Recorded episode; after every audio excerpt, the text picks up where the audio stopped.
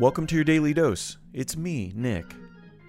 How do we develop our funny bones?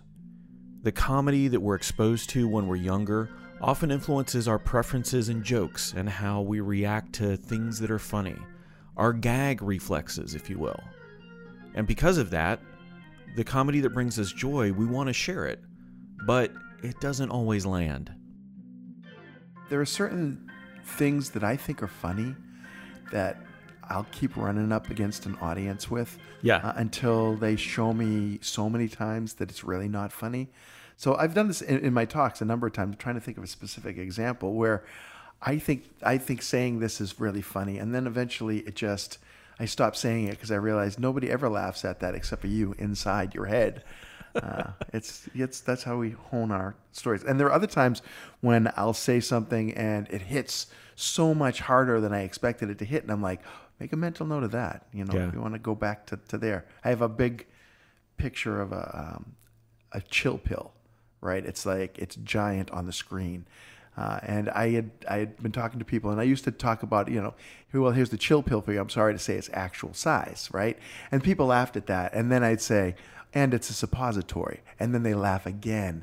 And I'm like, all right, I've got a one two with that. And it's just what you do when you're trying to amass things that get a reaction from people. Do you ever...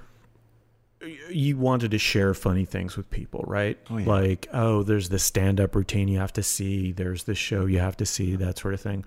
And you've gone through that process. If they don't, they don't like it. They don't, or yeah. they don't get it. Oh yeah, yeah. That happens with my kids a lot, actually. Where I'm, I love this movie. You got to see this movie. Yeah. It's a great movie, and they're like, yeah, it didn't really do anything for me. Uh, I and I get disappointed by that. For sure, because I want them to like it, and it's not that it's not for my ego. I'm, I'm thinking I'm giving them a gift.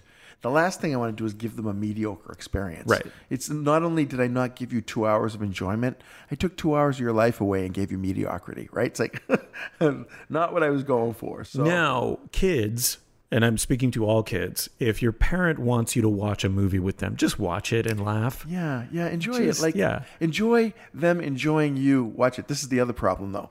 If I bring my kids into a room to watch a movie I've already seen, I have difficulty not watching them while they're watching. For sure, because I want to see how they. And I get disappointed if they're not laughing. When I almost feel like I have to say, "Did you hear? Did you hear what he just said?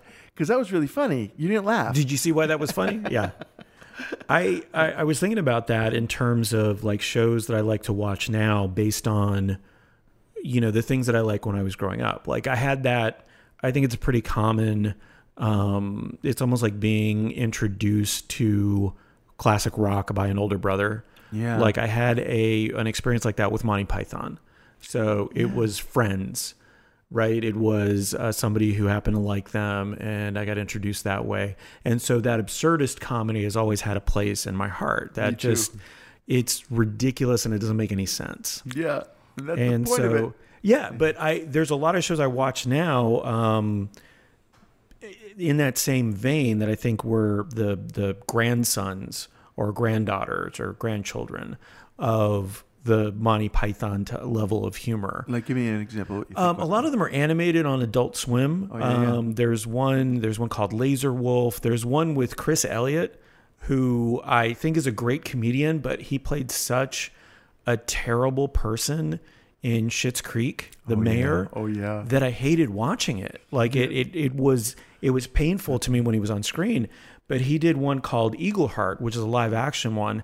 And it's so over the top ridiculous that it made me love him again. I love and it. And it's just absurd. Like it's comedy take... pedigree, you know. Oh, yeah. Bob and Ray, his yeah. his dad was Bob, right? Was it Bob Elliott? I think so. Yeah. So, and I didn't realize that. I never really liked him. Yeah. I never liked him in, in most of the things that I had seen until uh, There's Something About Mary. I liked that role because it yeah. was just gross and funny to me. Uh, and and I've I've softened to him a little bit as we go. But I like that concept of Monty Python was introduced to me by my dad. Yeah. Uh, and I believe I liked it because my dad liked it. Because yep. there's so many things like that, right?